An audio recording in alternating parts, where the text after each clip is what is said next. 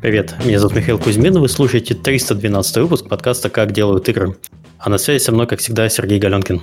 Всем привет. У нас сегодня подкаст про юридические вопросы. У нас планировалось два гостя. Случилось небольшое ЧП с одним из них, поэтому у нас а, один гость, но а, мы поговорим про торговые марки и перейдем сразу к теме и к нашему гостю после рекламы. Напоминаю, что поблагодарить нас э, за создание этого безумного подкаста, который мы уже делаем на протяжении 9 лет с Сергеем, можно с помощью системы Patreon, ссылка есть в описании. И спасибо всем тем, кто делает это у нас на постоянной основе. А также наш подкаст выходит при поддержке наших спонсоров. И наш генеральный спонсор – это компания Game Insight. Э, Game Insight – это лучшие хардкорные игры, сим-тайконы и хиданы с суммарной аудиторией более 350 миллионов игроков. Также это крутейшая команда R&D, получающая доступ ко всем топовым технологиям и возможностям разработки. Создавай игры с нами, не выходя из дома, на сайте jobsgameinsight.com. Если вдруг подходящей вакансии не нашлось или есть классная идея, пиши на dreamjobsobaka.gameinsight.com. Или смотри, что у нас есть интересного на сайте facebook.com slash gogameinsight. А подкаст выходит при поддержке завод э, Games. Завод Games – московская студия разработки игр. Сейчас компания ищет э, продуктового аналитика. Подробности на сайте завод.games. Еще раз, завод.games. Окей, давайте перейдем к гостю. У нас э, в гостях Андрей Кривошеев, юрист и администратор э, чата GameDev правовые вопросы в Telegram. Всем привет. Мы хотим поговорить э, в этот раз про торговые знаки в разработке игр. У нас уже был подкаст про юридические вопросы в GameDev, и он был такой более общий. Мы хотим поговорить именно про патенты, про торговые знаки, про то, как э, защититься э, разработчикам, в том числе инди-разработчикам, от э, троллей и от э, злонамеренных э, конкурентов которые могут использовать торговые марки как инструмент э, борьбы э, с, с настоящим правообладателем. Можешь сказать а... немного о себе и чем ты да, занимаешься? Я хотел добавить, что Андрей был у нас уже пару раз в подкасте. Это было последний mm-hmm. раз, наверное, в 2018 году. Э, что у тебя произошло за это время? Ну и расскажи про себя, чем ты занимаешься так далее. В целом, я по-прежнему э, сопровождаю ряд компаний в игровой индустрии, помогаю по юридическим вопросам в чате. Вот геймдев про вопросы у нас на, ну, на данный момент, наверное, один из крупнейших чатов в СНГ и России, 2600 человек э, порядка, наверное, уже 15 юристов там присутствуют. Все ответы бесплатные. То есть, в принципе, ну, э, те, кто хочет за платно какие-то консультации обращаться, идут там уже дальше в личку, например, там к юристам. И целом помогаем вот э, игровой индустрии э, развиваться, поддерживать уровень юридической грамотности, связанный прежде всего с тем, что э, вот эти пережитки, грубо говоря, советского прошлого, где все вокруг колхозное, все вокруг мое, и можно скачивать ассеты с интернета там и вставлять свои игры, это вот, ну, пытаемся, так сказать, юридически выжигать каленым законом, не знаю, как по аналогии сказать. В общем, стараюсь, так сказать, в меру способностей своих и юридических, и программистских развивать свой сторонний проект по порталу юридической помощи, но я его не, не стал нигде сейчас указывать, потому что он пока не готов. В целом, как бы собираю пока вот с чата вопросы для того, чтобы потом это агрегировать уже на более таком системном уровне. Так что тема вот товарном знаке, который вот сегодня нами была предложена, она, да, она как бы более узкая, чем э, юридическая, вот скажем, да, общий юридический вопрос, потому что мы на прошлых подкастах, грубо говоря, освещали, ну, очень там, да, широкий спектр, то есть начиная с организации работы команды, э, с э, тех же, ну, там, те же товарные знаки, да, были, то есть э, принцип по покупки ассетов, лицензирования, отчуждения там прав, да, и так далее, и так далее. Вот, сегодня у нас тема заявлена как товарные знаки, и она чем, э, скажем так, примечательна, почему она, да, вот э, особняком, можно сказать, в комплексе юридических вопросов стоит, тем, что эта тема, она э, скажем так, позволяет и, с одной стороны, более круто свои права защитить на, на игру, на ее наименование в сторе, на даже э, каких-то там супер интересных персонажей в вашей игре. И с другой стороны, она ровно так же, к сожалению, позволяет э, таким злодеям, пиратам, я не знаю, как их так назвать более корректно, э, воспользовавшись этим же нормами законодательства, попытаться грубо говоря, по жалобе удалить уже игры ну, добросовестных, да, игроделов из стора. И поэтому э, вот перечень вопросов, которые мы сегодня, ну, в принципе, хотели охватить, и э, который, в принципе, в практике, да, вот именно геймдевный возникает, он вот как раз и в плоскости регистрации товарного знака решает и работы со сторами э, именно в контексте подачи вот этих жалоб или защиты да, от этих жалоб в тех же самых сторах. По поводу сторов я хотел уточнить, что э, у нас есть две стороны этой медали. У нас есть юридическая э, сторона, да, то есть что правильно, что неправильно. И у нас есть сторы, которые пытаются в меру своих способностей защитить в первую очередь себя от э, юридических исков, и поэтому э, сторы, все сторы, э, ну, наверное, Google э, Play особенно, э, знамениты тем, что они э, иногда действуют чрезмерно агрессивно и э, часто из-за того, что, собственно, это большие компании, которым не очень интересно разбираться, кто прав, кто виноват, они могут э, э, заведомо убирать э, доступ у разработчиков, не разбираясь э, в сути проблемы, просто чтобы быть, э, чувствовать себя в безопасности. Был недавний известный пример, когда разработчики отказались от создания игры под стадия, потому что их аккаунты были заблокированы везде вообще Гуглом, и, судя по всему, они были заблокированы как раз из-за какого-то вот э, запроса юридического. И компания отказалась, э, комменти... Google отказался комментировать и, и общаться с разработчиками вообще хотя это достаточно известная инди-команда. То есть не всегда ситуация, когда Store э, принял решение, это решение юридически правильное. Это в большинстве случаев Store принимает решение, чтобы максимально себя обезопасить, а не для того, чтобы решить вопрос, как положено по закону. Да, все верно. Ну вот э, чисто если так юридически, грубо говоря, да, э, к этой теме подходить, есть так, ну, по крайней мере, да, в российском законодательстве понятие информационный посредник, и э, это вот лицо, ну, которое, в принципе, доводит да, до всеобщего сведения информацию, которую в нем выкладывают третьи лица. Ну, например, там разработчики, или это, например, могут быть и разные форумы, там, да, и порталы, и в том числе вот магазин приложений. И по российскому законодательству, и по аналогии в американском законодательстве эта норма есть. Такие лица не несут ответственность, вот эти информационные посредники, если они, скажем так, предприняли все меры к устранению нарушения авторского права или там законодательства, там, прав на товарный знак. И таким образом они, конечно, да, иногда на воду дуют. То есть, грубо говоря, вот есть жалобы ну, там о нарушении авторских прав, и чтобы вот именно стор не попал, есть определенная процедура по, ну, в рамках американских сторов DMCA, да, вот этот закон Digital Millennium Copyright Act, в российских, э, соответственно, магазинах приложений. По процедуре там своя собственная разработка, но тем не менее Гражданский кодекс российский тоже требует, э, грубо говоря, максимально оперативной реакции на жалобу да, о нарушении авторских прав, чтобы стор вот этот не понес ответственности. И, к сожалению, да, э, Сергей, ты прав, то есть с точки зрения вот именно как бы политики Гугла в отношении да, приложений, в отношении этих жалоб, реакция, скажем так, больше похожа на реакцию какой-то такой нечеловеческой машины, что-то такое. Ну, то есть, условно, я вспоминаю DevGam вот как раз 2018, по-моему, года или 2017 года, где присутствовал директор Google Play России, в Красном зале. И из зала был вопрос задан, то есть, э, а вы как вообще планируете эту систему улучшать, менять? Потому что, говорит, мы просто по фану э, взяли и грохнули в сторе там абсолютно рандомное приложение, вот, ну, прям перед DevGam, грубо говоря, да, чтобы проверить, как это работает. И, к сожалению, оно было удалено. Ну, то есть, они как бы проверили, вот, что это, да, вот такое злонамеренное действие вот, возможно. И, к сожалению, комментариев никаких особых не поступило, потому что Google же это тоже большая махина, и для того, чтобы эту систему менять, это как бы нужно пройти еще через фильтр юротдела американского офиса, который даст зеленый сигнал на то, что, а, вот по DMC, ну, где-то что-то мы можем изменить, и в этом плане риски по-прежнему будут минимальны, да, для корпорации. Поэтому, да, вот есть такой вот, эм, к сожалению, момент, связанный именно со страйк вот этой системы, да, по нарушениям и, и не только вот товарных знаков, да, то, что мы сегодня будем обсуждать, а еще законодательство об авторском праве, о патентах в том числе. И э, когда вот, например, там, ну, в форме вот в этой, в частности, если там про App Store говорить, да, там э, форма подачи жалоб, там есть прям определенный прям перечень критериев, в которых mm-hmm. ты считаешь свои права нарушенными, да, и ты просто галочки ставишь, ставишь территории, в которых ты считаешь, что у тебя есть права.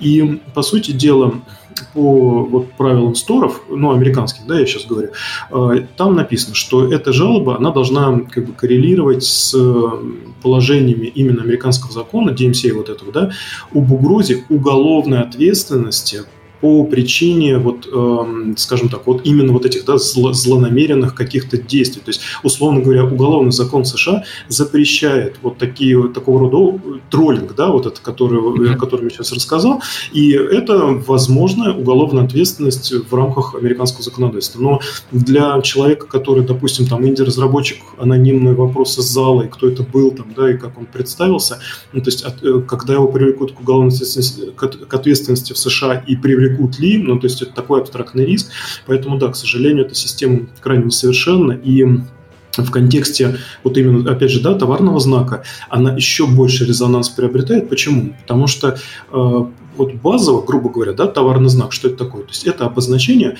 служащее индивидуализации товаров или услуг юридического лица или индивидуального предпринимателя. Да, это, я ну, только хотел немножко, немножко теории спросить. Ну, да, да.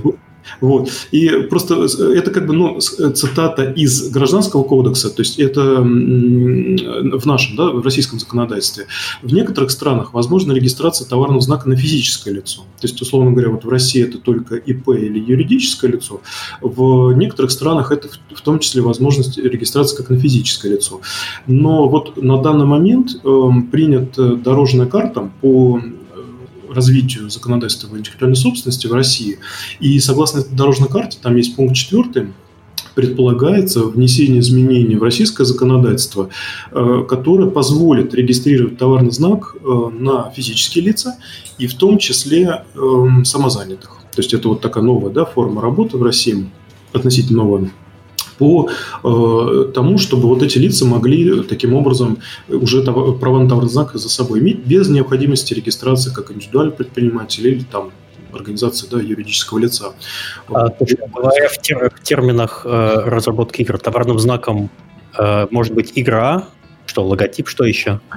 Э, вот э, видишь, э, там ну, как бы в законе так сказано, обозначение, да, и это настолько большой может быть массив э, объектов, ну, э, мира, да, это может быть и логотип, это может быть и текст, да, там, например, название игры какое-нибудь оригинальное. Это может быть э, комбинированный товар-знак, то есть логотип плюс текст. Это может быть звуки, то есть это может быть реально вот э, зарегистрирован как товарный знак. Это может быть даже в каких-то таких вот, ну, если мы гипотетически будем представлять себе, там, например, развитие AR, VR индустрии, да, то есть это может быть и объекты трехмерного мира. Просто в этом случае там в Роспатент они на флешке, грубо говоря, подаются, и они тоже могут быть зарегистрированы как товарный знак. Ну, такие экстремальные случаи, вот я не знаю, всем, э, вот мы около Макдональдса проходим, да, и вот вы сразу чувствуете запах этого Макдональдса, и это тоже зарегистрирован товарный знак. То есть вот этот запах такой особенный, это, да, это вот реально зарегистрированный товарный знак. Поэтому, это, вот это, скажем так, обозначение я, я, того... Я не знаю, что он зарегистрирован, а как он зарегистрирован, если не секрет? Потому что сколько я видел регистрации товарных знаков, там обычно черно-белое изображение товарного знака, а как они запах регистрируют? В бан Как обонятельный, обонятельный товарный знак, да. То есть Надо это, представить принципе... образец, чтобы... Да, да. То есть, соответственно, ну, в Роспатент как бы форма предполагает, эм, там, да, действительно такой лист подается, да, и там окошечко, в котором он обычно нарисован. Ну, это там 99%, наверное. Если это музыкальный... Запах ведущих подкастов. Запах каток там, да, еще что-то. То есть в этом смысле, конечно, фантазия может быть безгранична. И вот эта регистрация, она, по сути дела, будет обозначать, что вот эксклюзивно, да, вот это лицо э, владеет правами на вот это такое обозначение. И более того, законодательство о товарных знаках так структурировано, что не допускается не только вот прям, ну, вот конкретно копирование, да, вот как обычно, да, там, если там просто слезали ассеты, да, а еще, э, скажем так, копирование, сходное до степени смешения. То есть, условно говоря, использование обозначения, э, скажем, того же самого, сходного до степени смешения уже э, может представлять себе также нарушение вот, прав на товар. Если в Америке Поэтому смысле он такой более... называется идиот в спешке. Вот если идиот в спешке может перепутать товарные знаки, значит, это товарный знак до степени, нарушает до степени смешения. Да, все верно. Ну, иногда вот называется типа как обычный гражданин, вот, да, то есть, ну, такой среднестатистический. В этом смысле тоже, вот, ну, ребята, когда спрашивают там в чате вопрос юридический вот, по товарным знакам, ну, базовый совет такой, что, ребят, вот вы, если, ну, или там по, по авторскому праву, да, например, что я могу там перерисовать, условно, да, что-то. И э, базовый ответ такой, что если вот обычному человеку там маме вашей покажите, грубо говоря, да, там, или там э, соседу, там, который, ну, просто, да, сторонний человек, э, с лестничной клетки, покажите два рисунка вот этих. И если он говорит, да, похоже, то есть, скорее всего, такое же, к такому же выводу придет или суд, или экспертиза, которая будет в этом случае, там, да, по этому делу о нарушении прав на товарный знак назначена. Поэтому, да, вот этот, грубо говоря, идиот, ну или как в этот Джон Доу, да, то есть тоже вот как бы такой типа человек, обычно Иван Иванович Иванов вот у нас, да, в России его тоже называют. Вот обычный человек, который вот, в принципе, скажет, о, да, похоже. Ну, то есть вот я не знаю, вот эти товарные знаки вы, наверное, тоже видели повсеместно. Ну, тот же, если, не знаю, у нас игровой подкаст, но я почему-то Макдональдс привожу в пример, ну, грубо говоря, вот эти арочки, да, золотые, вот когда они у продавцов шаурмы перевернутые, да, то есть mm-hmm. все понимают, о чем идет речь. И это, в принципе, тоже нарушение, хотя он как бы не детально, как бы, да, скопирован, перевернут, но, тем не менее, сходно до степени смешения все, конечно, понимают, что очень оригинальная мысль по рекламированию а, степени, схода до степени смешения, я просто слышал э, в Америке, э, такие вещи случаются часто. Они говорят, что это у нас шутка. И шутка включена. Но ты же понимаешь, что это вверх тормашками, ты же понимаешь, что это не Макдональдс. Даже ты идиот, и даже ты в спешке. То есть ты не, не перепутаешь киоск с шаурмой с Макдональдсом. Да, все верно. Ну, еще э, вот есть ну, вот, э, случаи свободного использования, да, они относятся э, базово к объектам авторского права. То есть, условно говоря, это вот в литературной деятельности, там, в образовательной деятельности, да, то есть, когда ты логотип, например, какой-то просто в своей научной статье представляешь и говоришь, вот, смотрите, ребят, вот эм, там такие-то элементы были использованы, да, или там какой-то такой дизайн оригинальный, и это представляет вот там такой-то такой научный интерес для автора. Это, да, это допустимо, не нужно для этого согласия согласие получать. Э, в этом контексте нужно просто указывать э, автора произведения и там, год создания, то есть э, и источник заимствования, точнее. То есть это когда ты просто в своем труде напоминаешь. Но случаи вот именно сатиры, случаи когда люди ну, просто говорят, да мы там типа немножечко вставили, да, там типа вот был же вот известный кейс, ну немножко может не к теме товарных знаков, а вот именно авторского права, да, нарушение, когда в игре Firewatch э, в пещере э, на там, третье действие, просто вот такое случайное, э, герой начал насвистывать популярную мелодию там Africa. Вот я забыл, как она называется, к сожалению. Там, типа, и там буквально несколько, несколько нот. И потом в твите, ну, игроки с очередным апдейтом не обнаружили, да, вот этого такого, грубо говоря, тонта, эффекта вот этого. И в твите создатель или там один из разработчиков Firewatch написал, что, ребят, а мы вынуждены были удалить, потому что обратились правообладатели вот этой песни, и за эти 7 нот они там чуть ли не 50 тысяч долларов хотели. Вот мы еле-еле там штрафом отделались 5, 5 тысяч долларов, и как бы вот на этом эту тему просто закрыли. Поэтому да, вот эта вот тема, связанная с как бы гранью, когда возможно сатира, когда возможно там свободное использование, вот, ну, как бы в научной деятельности почти повсеместно, но вот именно в продуктах а компьютерные игры, да, то есть вот в Story, они, как правило, рассматриваются как объекты эм, для целей именно коммерческой деятельности, да, то есть люди их выкладывают в стор для того, чтобы заработать денег, прежде всего, там, с рекламой или там с продажей внутриигровых mm-hmm. покупок, и поэтому вот эти вот случаи исключения, они практически не применяются здесь. То есть, ну, может быть, так я, может быть, гипотетически скажу, что возможно разработать там образовательную игру, которая будет учить игроков, например, не нарушать авторское право, всем идея бесплатная, да, mm-hmm. вот, и в этом контексте как бы можно там типа использовать разные такие фишки из, из игр и, и говорить, а можно там вот это скопировать, нельзя это скопировать, и вот как-то так вот под это подвести. И то, ну, я не даю гарантии, что прям на 100% она там внезапно там или регистр... даже модерацию может, да, пройти. Там, что, э, если... Я понимаю, что есть еще вопрос, где ты ее применяешь. Вот опять возвращаясь к идее Макдональдса шаурму, и то, и то это общепит, поэтому формально Макдональдс может сказать, ну а вдруг мы решим делать шаурму, и мы решим делать шаурму с нашим торговым знаком. Это будет нарушение, потому что мы зарегистрированы и мы работаем в этой отрасли. А вот известный случай, наверное, всем нашим слушателям, это то, что снимается порно а, с персонажами Марвела, с персонажами там, других известных вселенных. И если я правильно помню, аргумент был, ну, они же не будут делать порно никогда в жизни, официально. Поэтому даже идея успешки не перепутает э, пародийное порно с настоящим продуктом от компании Disney. И единственный способ для Диснея защититься от создания порно по э, персонажам Диснея это начать делать свое порно с персонажами Диснея. Такая уловка 22 получается.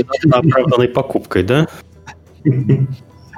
Здесь еще вот, э, кстати, хорошо ты сказал по поводу э, использования, да, и вообще область, области использования, потому что товарный знак, он действительно регистрируется в отношении определенных так называемых классов, да, то есть, условно говоря, мы не можем вот зарегистрировать, точнее, скажем так, мы можем зарегистрировать, но это будет очень дорого. Обычно товарный знак регистрируется в отношении определенных областей деятельности. То есть это, например, там, разработка компьютерных игр, или там, не знаю, реклама, или там, ну, производство сувенирной продукции, да, условно.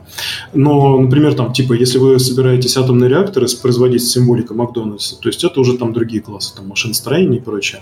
Ну, поэтому вот эти классы использования, это тоже очень важно, да, то есть вот когда люди вот задумываются вообще регистрации товарного знака, то есть тут надо понимать действительно, что вот если вы хотите вот делать там компьютерные игры, да, там регистрировать товарный знак, надо именно в этой области, то есть и конкретно, например, производитель, э, ну, не знаю, там типа ручек сувенирных каких-нибудь, да, может с этой символикой теоретически сам производить этот товар, поэтому если есть задача, например, вот и вы чувствуете, что ваш товарный знак прям супер крутой, а-ля Coca-Cola, например, да, там всемирный бренд, и вы хотите, чтобы никто вообще даже пальцем не касался этого бренда, регистрируйте максимально, как бы, ну, больших, э, ну, максимально вот этом объеме товарный знак именно с точки зрения класса, да. И Но второй момент важный. Подожди, э, если ты регистрируешь торговый знак в классе, но не, не, не производишь продуктов в этом классе, я не помню сколько лет, зависит, э, по-моему, лет 15 или 25, я не буду врать, не помню, то у тебя же года три года даже, тем более,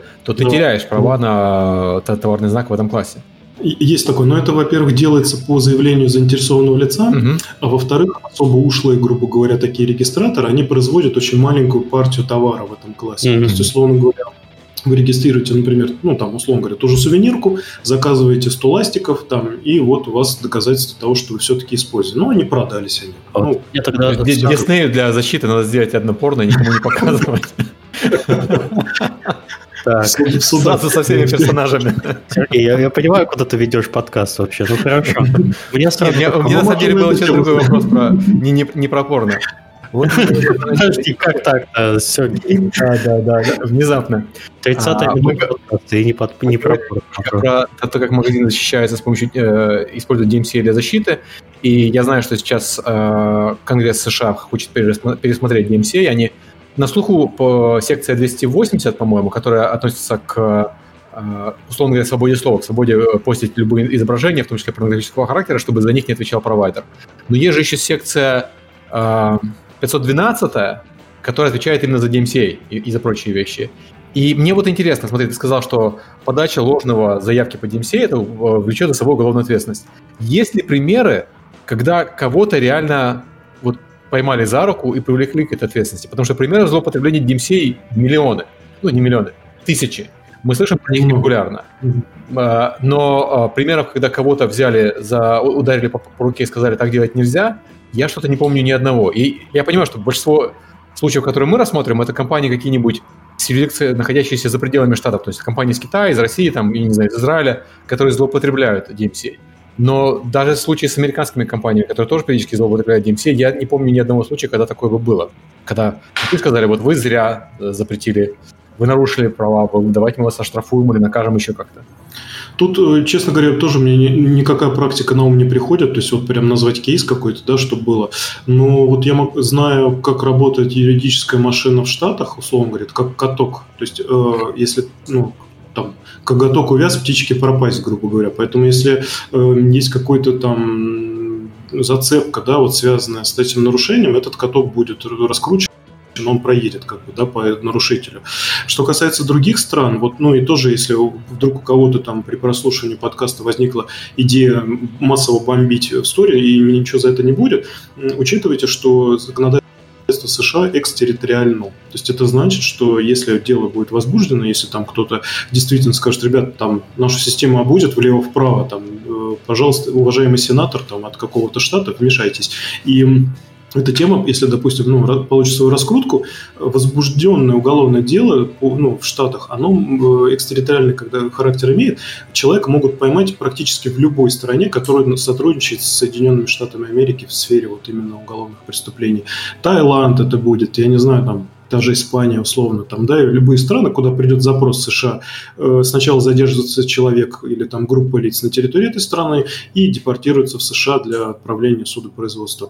Поэтому шутить с американскими законами как бы, ну, довольно опасно. Ты знаешь, в этом смысле... все один и тот же закон, мы сейчас обсуждаем один и тот же закон. И вот то, что э, секция 512 это DMCA, да, у нас секция есть 1201, которая взлом копирайта. За взлом копирайта мы знаем много случаев, когда ловили, в том числе в Испании, людей, которые занимались взломом, их садировали в Штаты и сажали на вполне реальные сроки. Но при этом по секции 512 по DMCA я не помню ни одного случая, когда, хотя злоупотреблений масса, когда действительно э, вот эта юридическая машина, этот каток взялся бы за нарушителя. И просто можно сказать, почему ну, такое происходит? И э, как, если я нахожусь на стороне, которая обижена этим, когда меня, э, мое видео, например, или мою игру брали из стора по ложному DMCA, как я могу запустить этот каток, чтобы он все-таки проехался по нарушителю? Э, ты знаешь, сложно мне сейчас будет ответить, потому что лучше бы мы, наверное, где-то точку зрения американского юриста здесь, да, послушали, потому что я, ну, там, я не имею такого образования юридического именно штатовского, да, чтобы прям прям там экспертно, грубо говоря, сориентировать, как это все сделать. Но по логике вещей, то есть, в принципе, вопрос э, ну, начинается, э, как бы и вообще, да, весь процесс начинается с того, что должно вот именно обиженное лицо обратиться. То есть, условно говоря, права нарушены, либо прокуратура, да, условно, если по аналогии там с Россией брать.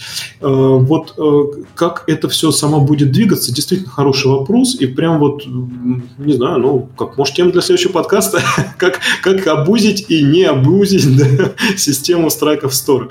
Вот, э, поэтому здесь, да, эм, по 12.01 вот этот копирайт, да, title э, э, в своде законов США, конечно, масса, да, кейсов, и это довольно популярный такой раздел для привлечения к ответственностям что касается вот именно как бы самой системы, то есть причем при том, что это же уголовная ответственность, в принципе, правоохранительные органы должны быть заинтересованы да, в разрешении этого вопроса, постольку, поскольку есть вот обращение там, пострадавшего, да, скажем так, потерпевшего. Угу. Вот, поэтому, да, интересный вопрос, но вот на скидку, не, так как не, не американский я юрист, здесь, конечно, вот прям по АБЦ, как сделать, не сориентирую. И я думаю, что... А я бы хотел немножко чуть-чуть назад вернуться к моменту вот регистрации в смежных областях, если вот немножко к практике. Если вот представьте, э, разработчик делает игру, а он хочет зарегистрировать товарный знак. А, ему нужно...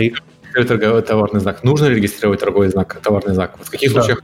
Давай вот с этого начнем. И вот, например, э, типичный случай, когда очень часто встречается в практике, что, например, ты сделал игру э, компьютерную, по ней чаще всего если начинаешь идти в смежную область, чаще всего делается настольная игра и какой-нибудь мерч. Э, люди продают майки, кружки, что-нибудь такое на сторонних сервисах. Это не требует больших затрат, но чаще, чаще всего такое делается. Иногда выпускается книга, а если очень сильно повезет, могут снять кино или сериал. Вот это, наверное, предел мечтаний э, любого разработчика. Когда ты регистрируешь свою торговую марку, если ты будешь ее регистрировать, как вообще все это охватить, и можно ли потом до, дорегистрировать, нельзя, какие подводные камни, вот эту вот тему хотел. Наверное, случаев, когда по, по твоей игре делают э, нелегальный фильм, не так, коммерческий фильм не так много, а вот когда по даже и маленьким инди-играм делают нелегальный мерч, таких да. примеров очень много. Майки, пожалуйста, вот можно зайти на любой сервис по производству майки.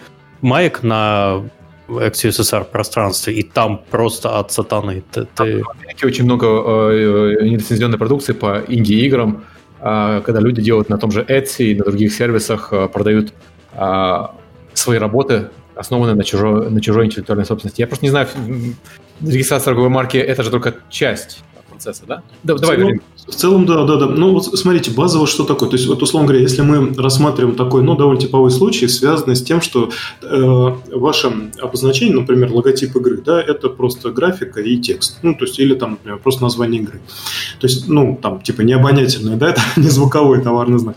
Вот, то есть, в принципе, базово это объект авторского права, права как раз, да, то есть, это э, то, что, например, кто-то нарисовал, или кто-то там придумал вот это выдуманное да, название. И уже по этому основанию можно э, защищаться. То есть, условно говоря, вот товарный знак – это э, зарегистрированное в определенном реестре, определенным органом обозначение, э, которое действует там определенное время в отношении каких-то вот этих да, классов использования. И вот это, э, скажем так, вот это базово, базово, если это говорить мы об объекте авторского права, будем об этом обозначении, то уже по этому основанию можно защищать свои права. То есть говорить, я своего разрешения на использование вот этого картинки, вот этого текста не давал. И уже можно э, вот с этим работать. Когда помогает товарный знак? Товарный знак, вот именно его регистрация, да, вот по, по этим классам помогает именно в случаях, когда э, пираты, чтобы уйти вот от, э, от ответственности, немножко его модифицируют, добавляют какие-то элементы в других цветах, там, да, перекрашивают и так далее. И вот в этом контексте товарный знак, он как более хорош для целей защиты не только, ну, скажем так, если наименование игры, да, мы имеем в виду, не только самого наименования игры, но еще и, например, каких-то дополнений, которые, грубо говоря, делают вот эту игру конкурента схожим до степени смешения вот с, с той игрой, которую владеете вы, например, да, то есть там инди-разработчик или компания. И э, вот эти классы используем, то есть, условно говоря, вот э, там мерч, там, да, книжки и так далее, они для цели авторского права, ну, никак практически не рассматриваются. Э, обладатель авторского права, вот, ну, допустим, я не знаю, там, не знаю, я возьму там, условно говоря, там в качестве примера какой-нибудь там типа дракончика там, да, на игре нарисую там на, на иконке и и все, как бы никто этого дракончика не может потом использовать э, ни в мерче, ни в книжках, ни в там, в кинопродукции. Если э, кто-то создал коммерческий фильм, еще успешный по вашему объекту авторского права и разрешения вас не спросил, можно только вас поздравить. Э, вопрос э, покупки ваших авторских прав сильно вас обогатит, короче, в этом смысле. Слушай, а вот, э, вот ты говоришь про торговую марку и отличие от, от образа. Смотри, вот я посмотрел, сейчас зашел на Etsy и посмотрел Among Us. И по Among Us 71 а, тысяча результатов на Etsy, 71 тысяча продуктов по Among Us. Я уверен, что из них 71 тысяча нелицензионные. И в большинстве случаев они используют образ, очень узнаваемый образ персонажа из игры.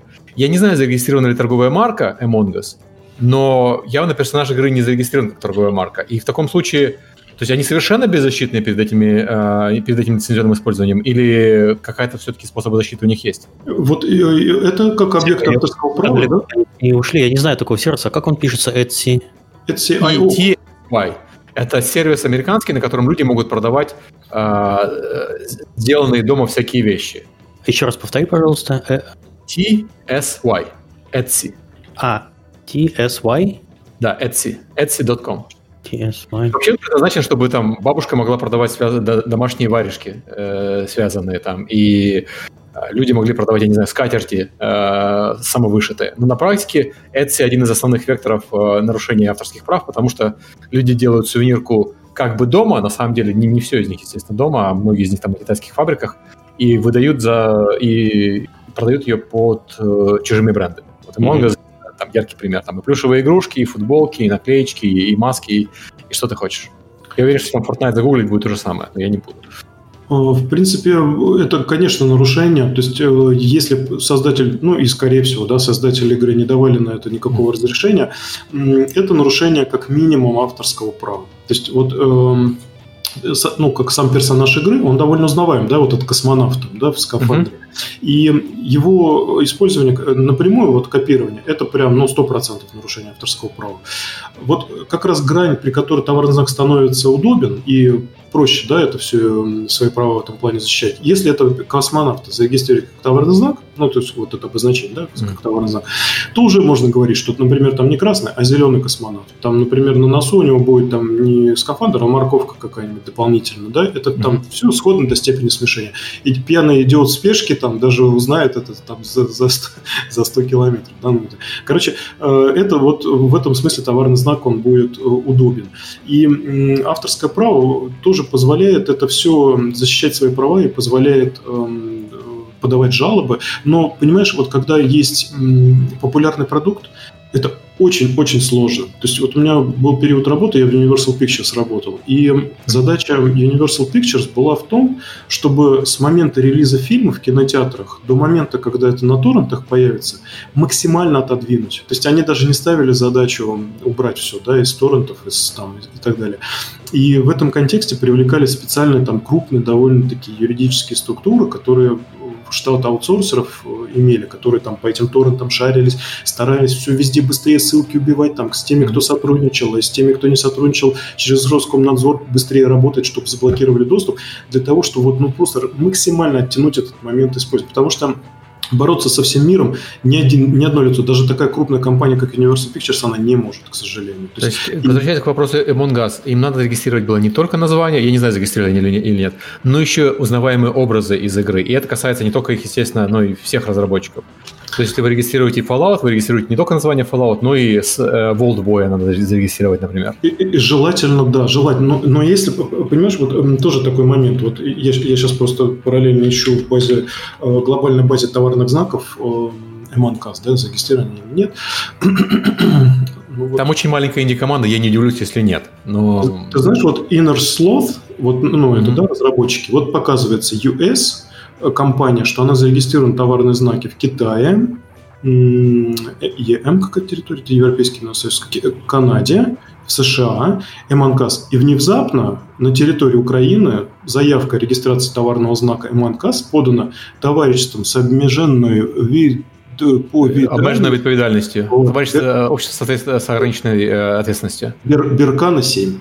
Что это, кто это? И пендинг. Это кто... патентные тролли. В Украине это известная практика, к сожалению, когда э, юридическая компания из, по-моему, они из Днепропетровска, но есть и из Киева, они регистрируют на себя все, что плохо лежит. Вот они подали заявку. Смежный вопрос в чате как раз. Вот а, Диамона, э, вопрос. Что если создатели Among Us, представим себе, не зарегистрировали товарный знак? А торговый, тор, товарный, торговый знак зарегистрировали те, кто нелегальный мерч создает. Что, бу, что будет вообще создателями игры и как э, в этом моменте?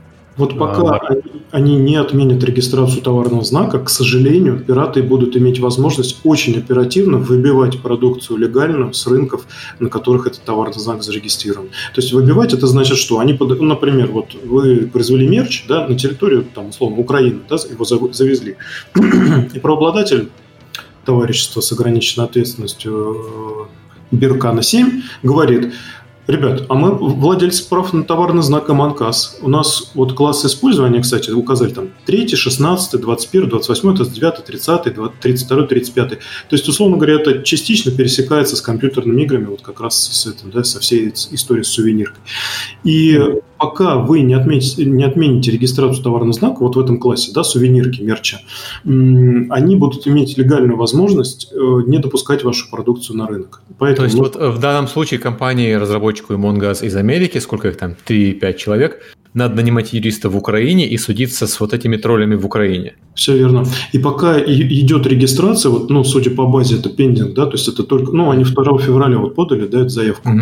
Пока идет эта регистрация, есть вариант очень просто это сделать. Это надо просто заявление в э, аналог Роспатента, да, ну, в, в Украине, mm-hmm. патентное ведомство подать и сказать, ребят, слушайте, так и так, тут э, мы правообладатели прав на товарный знак на таких-то территориях, мы обладатели прав на объект авторского права МНКС, и вот прям реально э, вот эта Беркана 7, она реально вот логотип, который подал на регистрацию, вот прям один в один совпадает с названием игры.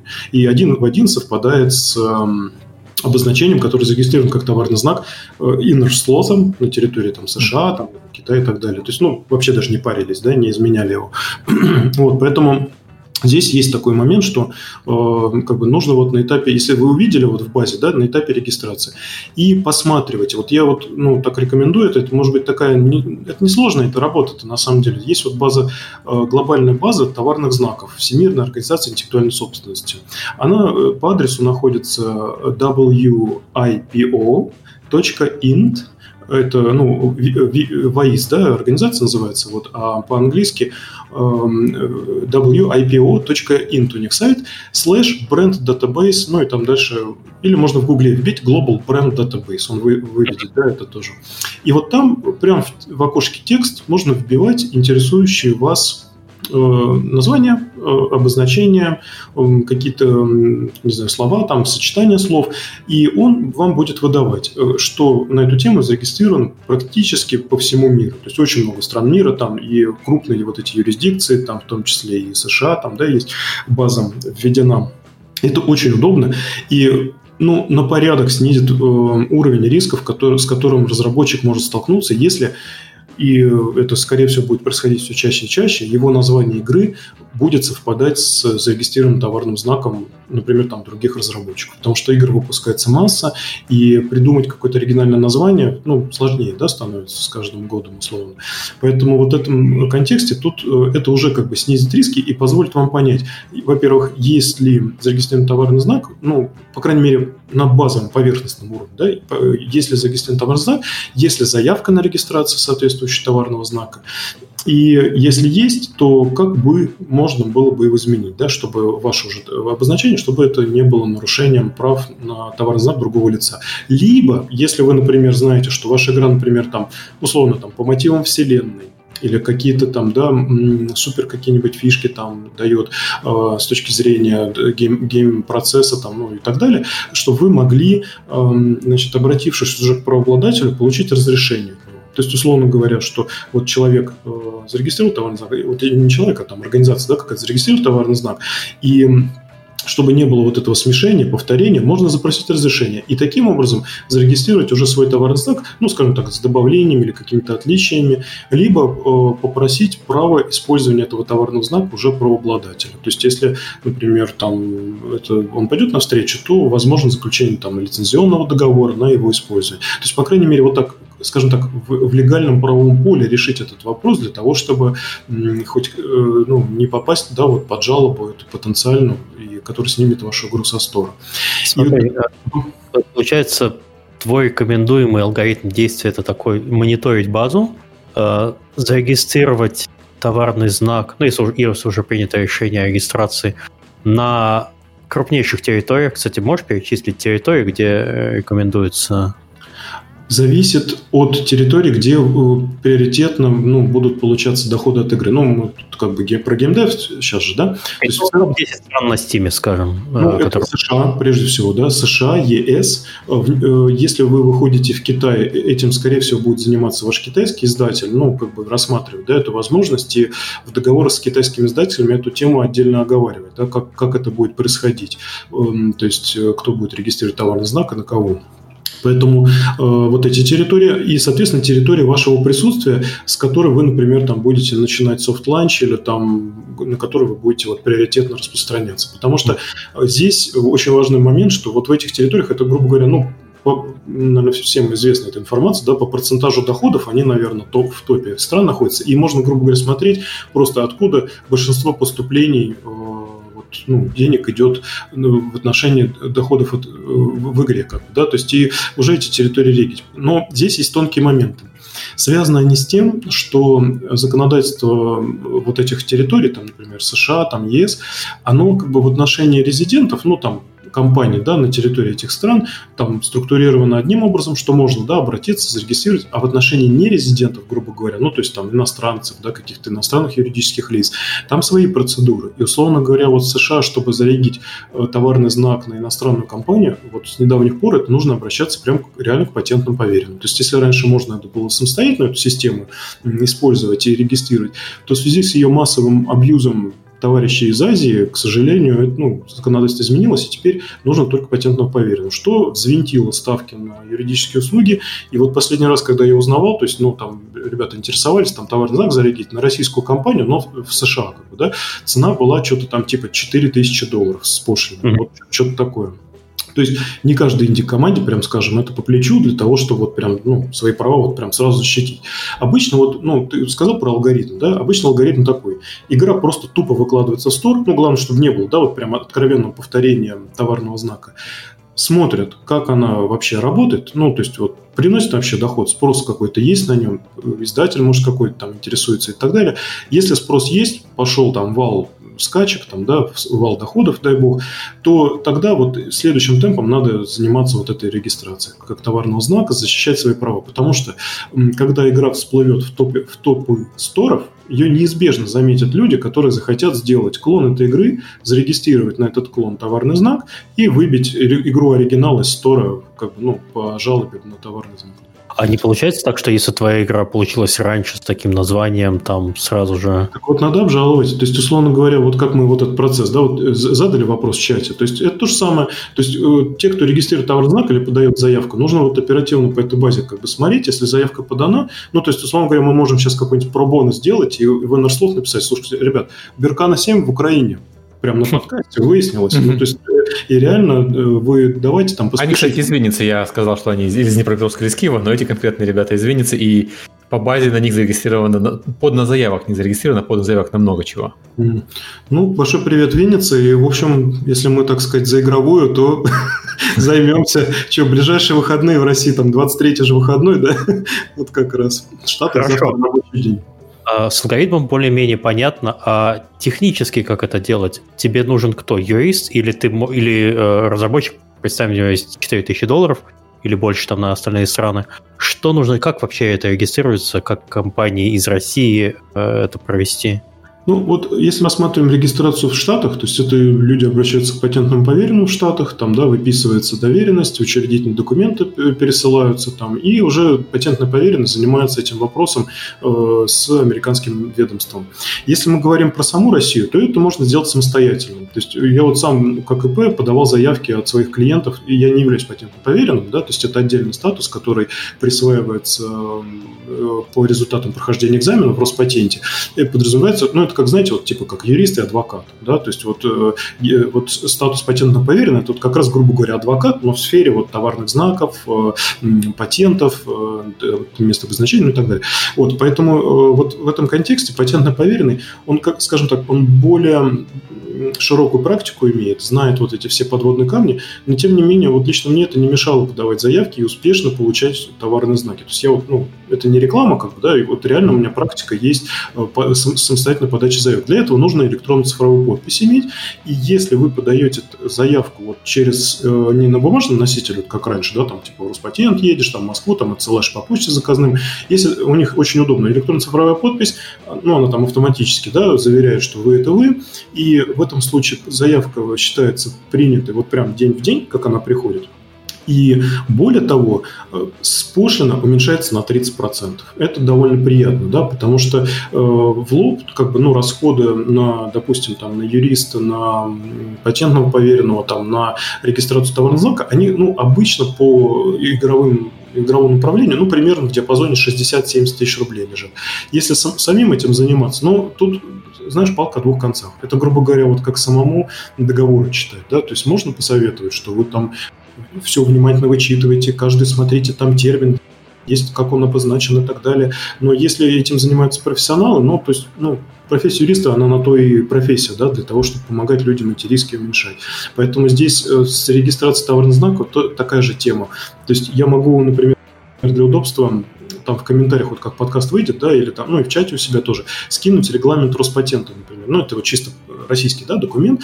И там они очень хорошо сделали, они прям взяли перечень случаев, когда можно отказать по, ну, по заявке, да, по регистрации товарного знака, и привели прям примеры. То есть, условно говоря, вот смотрите, ребята, вот вы там типа написали в форме то-то, а по закону так нельзя. То есть, или там, например, вот вы там так-то картиночку, вот это обозначение, да, э, подписали в форме, а надо было так. И вот таким образом, ну, такая как бы инструкция для более, ну, для того, чтобы обычный человек, да, мог эту всю историю как бы сам пройти и уже подать заявку. Но опять же, вот, ну, я не знаю, у меня как юриста обычно на это уходит Андрей, ты меня не слышишь, наверное? Слышь. Окей. Okay. Да. Э, это мне напоминает мой первый опыт подачи э, страницы в PlayStation Store. Там такой от сатаны раньше был, сейчас то же самое. Mm. То есть тебе надо э, в определенных форматах, в определенных э, обозначениях все это, все это сабмитить. И вроде бы все написано, но ты все равно имеешь высокий процент неправильно интерпретировать, что там написано. Да, к сожалению, вот ну, эти бюрократические процедуры, они э, ну, стараются государство уменьшать, да, условно говоря, вот эта дорожная карта по регистрации интеллектуальной собственности, она тоже не зря же да, создана, чтобы как-то э, больше, больше охват, чтобы да, вот это имело практика регистрации товарного знака, и государству выгодно, потому что пошлина да, платится в патентное ведомство. И, соответственно, люди тоже понимают, что им, допустим, ну, не надо вот сейчас регистрировать э, ИП или ООО, там, ну, если этот закон да, будет принят в России, для того, чтобы товарный знак на себя оформить. Поэтому здесь, да, вот э, бюрократические эти моменты, они зачастую э, их можно решить самому, но тут это как в создании игр, да, вот примерно то же самое. Вы можете игру вот как Stardew Valley 4 года пилить там на депрессии ее, да, и потом ее выпустить. И стрельнет она не стрельнет, это тоже лотерея. То есть, ну, в этом контексте, вот как, э, если вы привлечете юриста, шанс как бы выше, скажем так, да, по крайней мере, уже на этапе привлечения специалиста можно будет понять вообще, а есть ли э, основания для регистрации или нет. Или самому, ну, самому тоже можно. То есть, это, это как бы есть такой, да, вариант. Я не говорю, что там исключительно к юристам надо обращаться. Желательно, но самому можно тоже. Но, опять же, вот в некоторых странах это недопустимо ни в каких вариантах. Да? То есть э, вот в тех же Штатах, например, российская компания обязана будет обратиться к патентно поверенному. И здесь э, вот именно сам процесс регистрации, он тоже немножечко отличается. То есть, условно говоря, в России Роспатент прям вымучивает это обозначение, смотрит, есть ли э, сходство с объектами авторского права там в сети интернет, там кто этих объекты использует, какие случаи, сходство до степени смешения там анализирует и так далее, и так далее. В Штатах в ЕС там попроще процедура. Там, грубо говоря, типа как не разрешительная, а уведомительная процедура. И человек, когда подает заявку, ну, она с большей вероятностью имеет положительные результаты. Поэтому сам процесс ее одобрения легче, но и при этом сам процесс ее отмены тоже проще, да, потому что в России для того, чтобы отменить регистрацию товарного знака, это надо Роспатент приглашать в суд как третье лицо. И в этом суде они, как правило, защищают себя. То есть они говорят, типа, ребят, мы тут там 12 месяцев трудились, там, пыхтели, мы, наши эксперты, самые экспертные в мире, и поэтому они как бы, ну, будут смотреть, насколько именно заявитель, оспаривающий регистрацию, прав в этом отношении. В Штатах в ЕС там как бы попроще. Поэтому здесь вот, ну, было бы, конечно, полезно э, это все вот так, ну, базово знать, но, опять же, для конкретных действий, как бы, ну, пользоваться либо вот такими документами госорганов, да, которые приготовлены специально для, ну, для, для большего, да, для простоты понимания обычным человеком, ну, либо тогда уже обращаться к специалисту. В принципе, ну, э, у нас был, по-моему, да, вопрос там в перечне вопросов для подкаста, типа, сколько это стоит. То есть сами пошлины, они тоже вот отличаются. И, условно говоря, вот в России пошлина, ну, по, по нижней границе, она 27 тысяч рублей. Mm-hmm. То есть это она причем не сразу платится, это э, сначала подается заявка в Роспатент, э, Роспатент в течение там месяца ее обрабатывает, присылает на почту уведомление, типа, ребят, сколько вы должны заплатить первоначально, и это часть от 27, да, вот этих тысяч. И потом, когда они рассмотрят эту всю тему, уже они говорят, если мы, допустим, там все одобряем, все окей, мы вам готовы дать, ну, зарегистрировать ваше обозначение, платите оставшуюся часть. То есть уже вот вторая часть, то есть даже не сразу надо платить. Вот с э, зарубежными юрисдикциями, ну там опять же, да, по-разному. То есть опять же там условно от количества классов зависит использование. То есть э, в ЕС, например, там за каждый следующий класс в США там какое-то количество классов включено, но опять же сейчас я не хочу вот прям ну, до деталей эту тему разбирать, потому что опять это лучше вот прям к людям обращаться, которые являются, например, там или патентными поверенными, или прям э, знают, как в ЕС, вот, да, актуальную информацию. И чтобы не вводить в заблуждение слушателей. То есть про Россию вот, базовая такая информация. Здесь, конечно, по зарубежным юрисдикциям патентному поверенному лучше доверять, да, чем вот, скажем так, э, информация, там, которая мне, условно говоря, могла на подкорке где-то остаться, но вот ее надо прям четко перепроверить для того, чтобы э, уверенно, как патентно поверенно ее там донести да, до слушателя. Слушай, ну вот про Америку. Я знаю, что как э, резидент Америки, не знаю, гражданин Америки, ты можешь э, подать заявку в онлайне, э, там занимает полчаса буквально, она там очень простая схема. А, а неужели нельзя подать заявку в, в патентный офис, не будучи гражданином Америки, находясь за пределами Америки? Обязательно нужен поверенный? Вот э, насколько я слышал новости, да, вот в этой теме, то есть они раньше позволяли это сделать, то есть для mm-hmm. того, чтобы, да, вот это э, можно было зарубежной, да, компании это сделать. Mm-hmm. С некоторого времени из-за абуза этой системы запретили, то есть потому что mm-hmm массово вот эти заявки шли, ну вот типа вот когда вот мы сейчас увидели Манкас, вот примерно то же mm-hmm. самое. Игра выпустилась на территории Америки, и раз там э, хуянь, хуянь и в продакшн, э, точка Чайна подает заявку. Ну и здесь, конечно, как бы, да, ведомство обязано было ее рассматривать, а там, как уже они э, проходили эту заявку, нет, там были жалобы, нет, и вот из-за этой обузы этой системы изменили всю эту историю.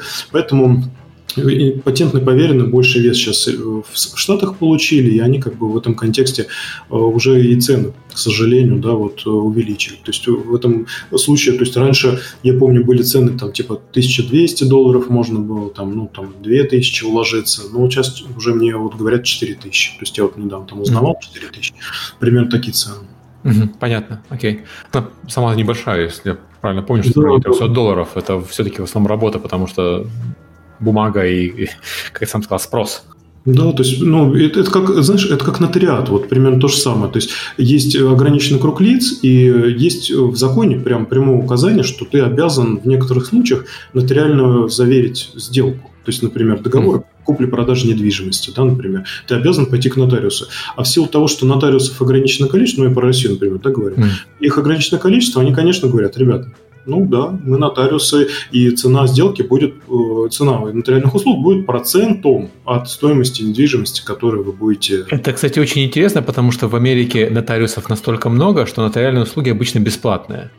То есть, когда мне надо было нотариально заверить документы, было два варианта. Я бы либо мог пойти к коллеге просто по работе, у которого есть, э, который зарегистрирован как нотариус, он меня заверяет, разумеется, бесплатно. Или второй вариант пойти в банк, где сидит нотариус, и который делает это то же самое точно так же бесплатно, просто потому что я зашел в банк, и, возможно, я там воспользуюсь какими-то услугами. Да, есть такое. Вот про Украину тоже. Я последний раз был в Украине в 2013 году, еще при Януковиче, там, да, mm-hmm. Вот, и у них, я насколько понял, либерализовали вот законодательство на нотариате, и могли люди вот действительно становиться нотариусом в обход да, вот этих ограниченных списков, которые раньше практиковались. И вот в Киеве, я как помню, для меня было шоком как юриста, то есть я иду, и там просто нотариус, нотариус, нотариус, как вот магазины продовольственные. Там, реально. А, да, в, Киеве, в Киеве так было, что вот, нотариус был везде, где были офисные услуги, там, знаешь, копирование, распечатать э, и так далее, и там же был нотариус, потому что это достаточно легко. Да, это то, как регулирование государством влияет на, на рынок, на целый. Ну, мне американский подход, честно говоря, нравится сильно больше, потому что сильно меньше мороки с нотариальным заверением документов, которое, как гражданина Украины, требуется очень много каких случаях, когда мне надо взаимодействовать с Украиной. Сами американцы, например, заверения требуют не так часто, на самом деле. Да, эти, эти перечни есть. И вот, кстати, к теме нашего, ну вот к теме вот того, что нотариальные действия, да, вот здесь, ну, у нас по товарным знакам нотариальных действий никаких не требуется, вот именно, да, регистрация. Но если вы хотите, например, эм, воспользоваться э, судебной защитой и при, ну, при нарушителе, да, то есть мы немножечко, может, сейчас так коснемся по касательно темы товарных знаков. Вот если вы, вы видите, что есть нарушение вашего, например, логотипа или вашего уже зарегистрированного товарного знака, вот в России есть такой, такая услуга у нотариуса, называется нотариальный осмотр сайта. Да? Протокол осмотра сайта заверен нотариусом. И это что значит? Когда человек приходит к нотариусу и говорит, слушайте, так и так, я прошу вас зафиксировать, что, например, вот прямо сейчас, если мы откроем на вашем нотариальном компьютере там сайт, э, то там будет вот такое-то э, содержание да, на этом сайте.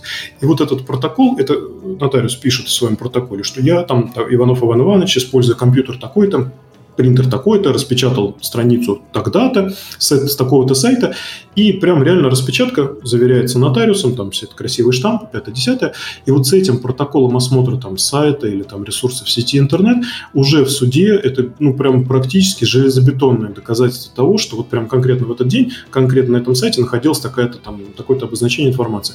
И вот по этому основанию очень много дел, то есть ну и в России там и зарубежные правообладатели в том числе обращаются по таким процедурам, которые позволяют вот э, убрать эту информацию, нарушающую сайты, например, или отсудить суммы компенсации. Потому что вот э, по российскому законодательству ответственность за нарушение авторского права, она в, в диапазоне лежит от 10 тысяч рублей до 5 миллионов рублей. То есть это за каждый случай использования, да, нелегально. Да, это правда по усмотрению суда. То есть, условно говоря, вот человек приходит суд, говорит, о, у меня там типа гениальная моя фотография, 5 миллионов, прошу, и моральный вред еще там, да, в нагрузку. А суд говорит, ну, сорян, там Варламов 100 тысяч отсудил, и вам вот десяточка, пожалуйста. То есть в этом смысле суд сам определяет, сколько и он примерно видит когда сумма компенсации за нарушение. Но, тем не менее, эта вилка есть. То есть, и многие вот ну, в сети интернет уже, если там наши слушатели, э, зрители посмотрят, то есть, реально многие юридические компании, ну, действительно говорят, слушайте, мы можем опять заявить. То есть ничего, ничего нам не мешает. Просто пиратов в этот в трепет действительно приводит. Представляешь, иск на 5 миллионов, как бы, да, то есть какой-нибудь компании.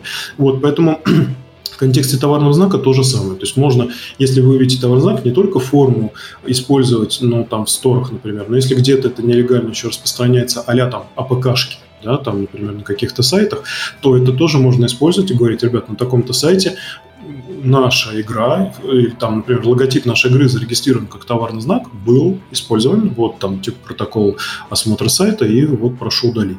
В редких случаях суды принимают документы просто, ну, там, со скриншотами сайта. То есть, например, вот человек приходит, ну, нет денег, там, 7 тысяч этих, там, 10 тысяч на нотариусу, да, распечатывает сам сайт, продает исковой в суд и говорит, слушай, так-так, прошу вот, вот такое доказательство принять и в суде его следовать.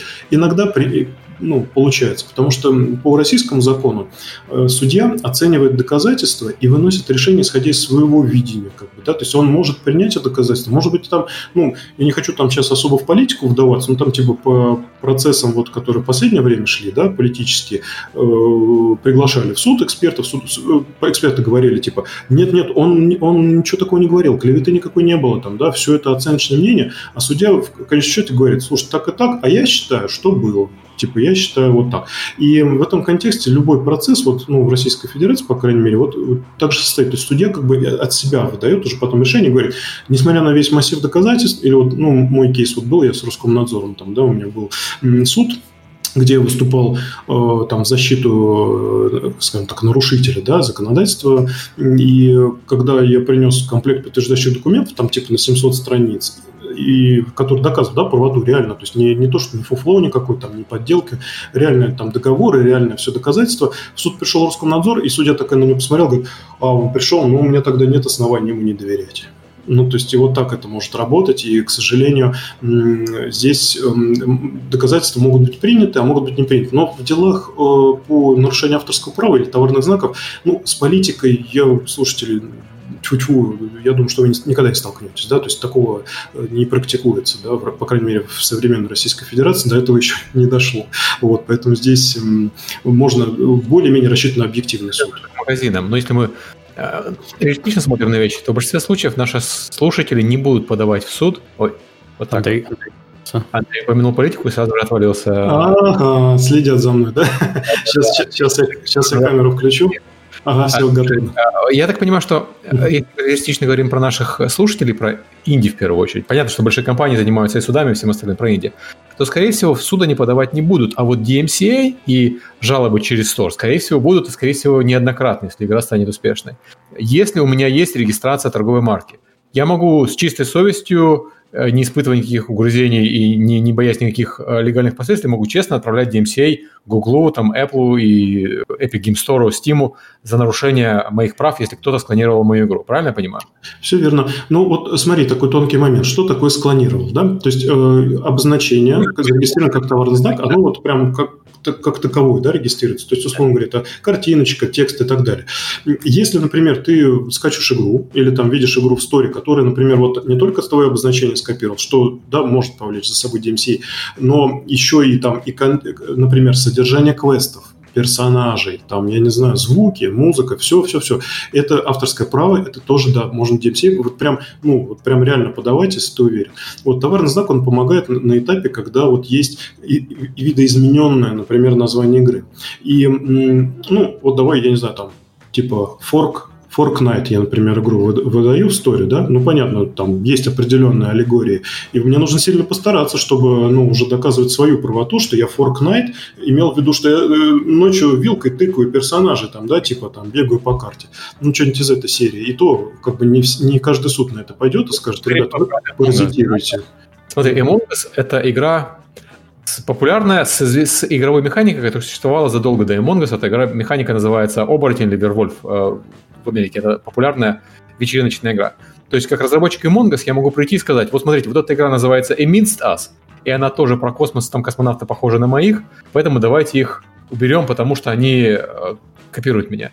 Но если я прихожу и вижу там игра, я не знаю, Secret Neighbor, здесь сейчас, которая уже игровую механику, и которая, кстати, была, наверное, разработана до Among Us еще, то на них я подать не могу, потому что, хотя игровая механика та же, все остальные элементы совершенно другие. Вот у нас, я не помню, был, по-моему, подкаст да, э, про патенты, что мы эту тему рассматривали.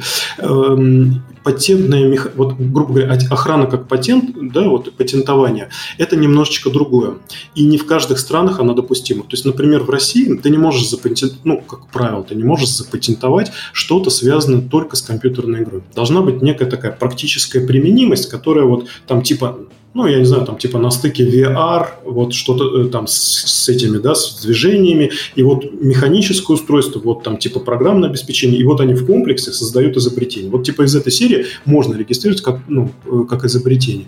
Но если это речь идет про именно ПО, то очень редкие страны, как правило, это Штаты, и то э, не, не в полном объеме, то есть там должна быть определенная как бы утилитарность у этого, э, мех, у этого механизма, у этой механики, да, и э, нужно доказывать заявителю. И вот недавний кейс, то, что Microsoft там, да, вот эту систему рангов как бы в своей игре там зарегистрировал, как э, ну, патент, да, на нее получила, но это, опять же, очень узкий кейс. То есть там, типа, чтобы нарушить, это нужно, значит, там 7 ветвей там взаимосвязи вот этих родов между друг другом, и тогда вот это, да, может быть нарушением. Но в любом другом случае, э, скажем так, патентование ответа персонажа на э, реакции игрока, оно как бы не, не, даже в Штатах уже не патентуется. Раньше это как-то проскакивало, и тролли вот этим пользовались. Но, например, там типа э, экран загрузки был вот реально запатентован некоторое время. Но потом, да, он прекратил, его не, не, не дали продлить. Вот. И в этом смысле, то есть только Штаты позволяют это делать. И вот ты сказал, механику. Вот именно по механике, грубо говоря, вот, ну, в 99% случаев претензию кинуть нельзя. То есть, если э, ты докажешь, что именно твой код был использован в этой механике, то есть, например, вот ты написал там супер крутой физический движок, и бегает персонаж там так, вот прям ноги двигаются, вообще не отличишь. Вот, и потом ты, например, видишь другую игру, там, то же самое, например, и понял, и понимаешь, что код это реально свистнули, да, то есть такого второго нету точно. Вот это нарушение авторского права, то есть это, ну, программное э, обеспечение, программный код, это нарушение авторского права. Это, тут, конечно, да, практический момент, как это доказывать, да, в скомпилируемом программном обеспечении, то есть это обратная, скажем так, э, какая-то реверс инжиниринг нужно делать или что-то еще из этой серии, но, по крайней мере, это как бы точно может представлять собой нарушение. Вот, а э, то, что не охраняется, например, это идея. Например, да, вот у меня есть идея, ну, типа шутер от первого лица. Мне нельзя запретить сделать шутер от первого лица. Я могу там любой сделать. И конкретная вот реализация этой идеи, она, да, она уже охраняется. То есть, ну, условно говоря, так, чтобы вот э, было похоже, я уже ну, должен стараться не делать. Есть так называемое параллельное творчество. То есть, это, условно говоря, вот, ну, например, ну, вот футбольный мяч например, да, ну, то есть сложно как-то так его уже нарисовать, чтобы он не был похож на другие футбольные мячи, нарисован другими художниками.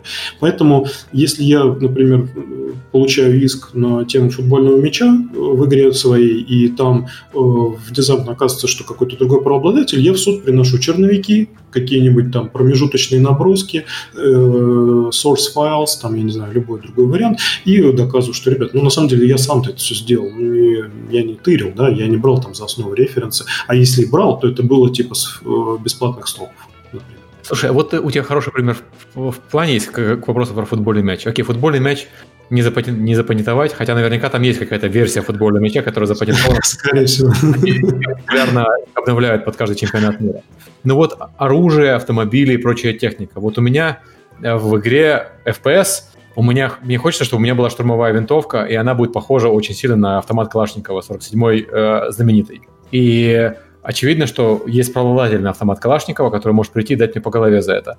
А как мне, как разработчику, что мне надо делать? Получать права на автомат Калашникова? Или мне надо делать автомат Калашникова, который не похож на автомат Калашникова? Да, идеальная ситуация, если э, обнаруживается, что то, что оружие, которое вы хотите использовать в игре, например, там, как компания или как инди-разработчик ты хочешь использовать, например, да, то нужно поискать по базе, то есть база товарных знаков, база патентов в том числе, посмотреть, как это все э, зарегистрировано, в каких классах, на каких территориях, ну, то есть если вот там, да, речь о товарном знаке, и, ну, и о патентах, да, соответственно. И, э, конечно, на предмет авторского права все эту историю тоже прошерстить, чтобы не было так, что, грубо говоря, референсом является... Ой, Миш тоже на словах автомата Калашникова.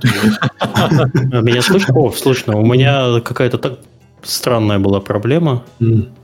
Что-то там немножко у тебя как будто это, да? Почему-то не принимает мой сигнал звука. Да, да, да, сейчас. И, конечно... И, Калашникова. Да, а... идеально, идеально за, запросить, да, разрешение. То есть, ну, вот у меня был в практике кейс, инди-разработчик, он хотел эм, использовать логотип АвтоВАЗа.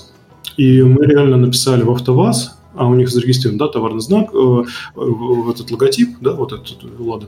И они говорят, нет, сорян. Ну, то есть Поэтому вот, э, да, это идеальная, идеальная ситуация, чтобы вы не столкнулись с тем, что вот вы выпустили уже игру, сказали, а, там, типа, э, найдут меня в сторе, там, полторы тысячи таких игр в день выходит. Не, не найдут. Ну, то, это вот идеальная ситуация, когда надо заранее просто так озаботиться. Или хотя бы понять порядок цен. Потому что некоторые правообладатели, если они видят в вашем продукте хороший потенциал, а у них самих, например, там нету какого-то такого сформированного видения, они могут с вами запартнериться. То есть они могут сказать, да давай, мы тебе еще денег дадим. Ну, то есть ты выпусти, вот, чтобы наша продукция была в твоей Слушай, игре. а вот такой вопрос. Опять же, к автомату Калашникова. Предположим, у меня есть а, шутер. Предположим, называется Counter-Strike, у меня есть автомат Калашникова в нем. И э, он, естественно, имеет важное значение, потому что это оружие в игре. Но при этом, предположим, я снимаю еще и фильм Counter-Strike, и у меня в фильме Counter-Strike главный герой бегает с автоматом Калашникова. Мне почему-то кажется, что когда у меня в фильме главный герой бегает с автоматом Калашникова, ко мне не придет никто и не, не, не начнет требовать разрешение на использование. А почему в игре такая ситуация?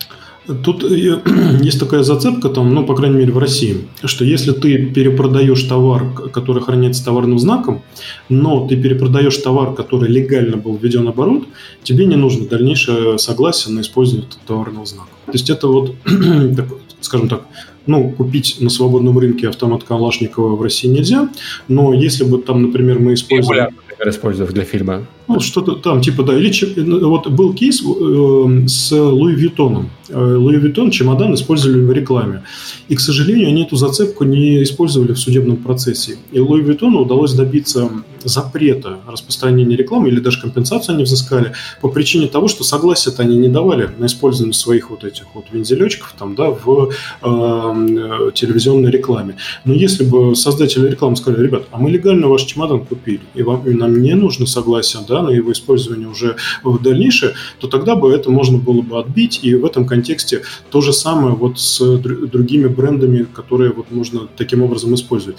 Но понимаешь, здесь есть тонкая грань, что э, тут нужно во-первых, да, вот эту цепочку легального приобретения показать, там, не знаю, чек из магазина, который официально да, этим торгует, все это перепроверить, все это там посмотреть, таможню легально проходило или нет, а не под видом зубочисток. И в этом контексте уже просто, ну, чтобы на, на 100% риски закрыть, проще иногда просто сказать, ребят, можно использовать, вот, вот ваш товарный знак будет в нашем фильме, как бы, да, светиться, вот, можно использовать. И если они скажут, да, и, и, и, ну, на самом деле, правообладатель это всегда в плюс, когда, да, его продукция рекламируется подсвечивается где-то, дополнительно подсвечивается. В контексте оружия это, ну, такой, э, скажем так, вопрос, действительно зависящий от того, что зарегистрировано в отношении автомата Калашникова.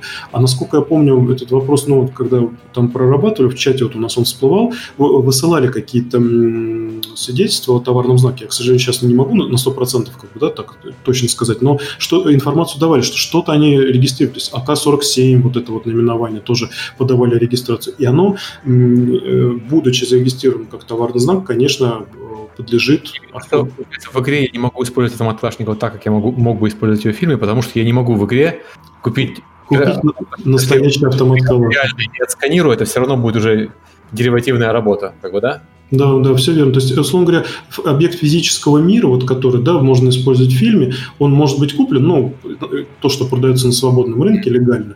А если мы говорим о игре, то тут, конечно, в объекты виртуального мира, но, опять же, да, это производные работы от э, зарегистрированных товарных знаков, от э, объектов авторского права. По сути, его копия? То есть это означает, что если я буду делать компьютерный мультфильм, например, или просто мультфильм, где у меня будет автомат Калашникова, то теоретически я имею те же риски, как разработчик игры с автоматом Калашникова, потому что это же не физический предмет.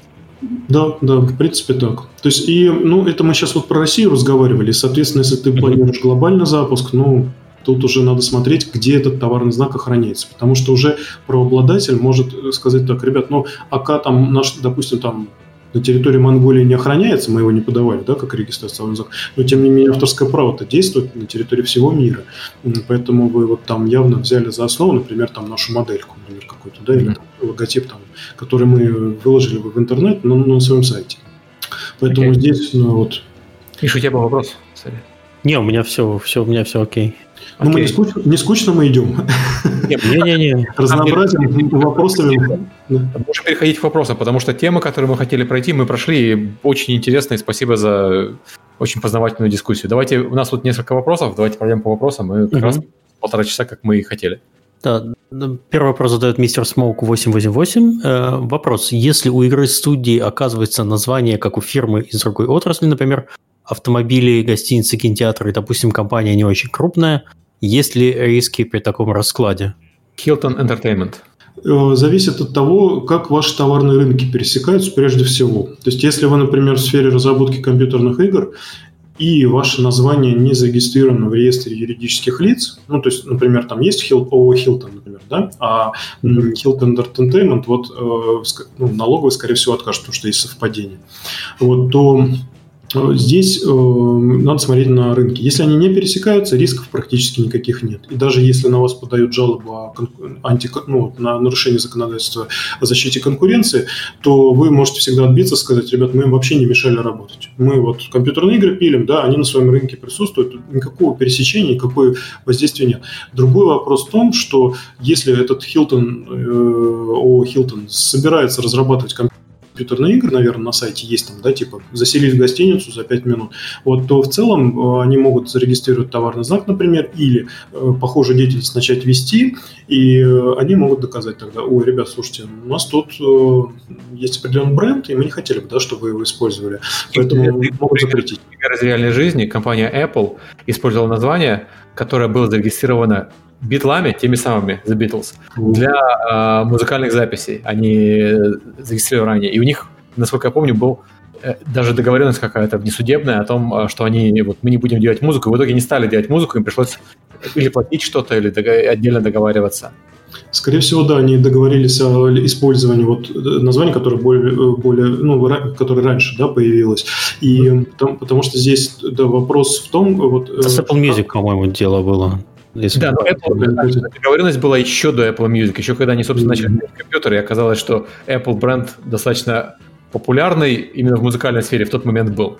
И вот опять же, да, то есть вот смотрите, слово Apple, вроде оно, ну, общепотребимое, да, то есть мы mm-hmm. как бы говорим о том, что, ну, что, Apple Games, но тем не менее, вот кто уже застолбил эту поляну, да, за собой, там, в виде товарного знака или там в виде использования, и это использование, да, оно действительно получило широкое распространение, у того больше шансов э, также на этом рынке существовать и э, пытаться конкурентов, например, там товарного знака, да, там жалобы, а, ну, по нарушению товарного знака жалобу подавать, или по авторским правам, или, опять же, о защите конкуренции, потому что вот есть там, например, термин коммерческое обозначение, и этот термин, соответственно, вот тоже, да, используется, что он не зарегистрирован, но оно используется в повседневной бизнес-практике. Но тут надо, опять же, да, доказывать территорию распространения, какой этот был рынок, да, то есть я продавал шаурму или я все-таки игры делал, да, компьютерные. Mm-hmm. То есть вот в этом контексте. То есть ответ можно, но нельзя.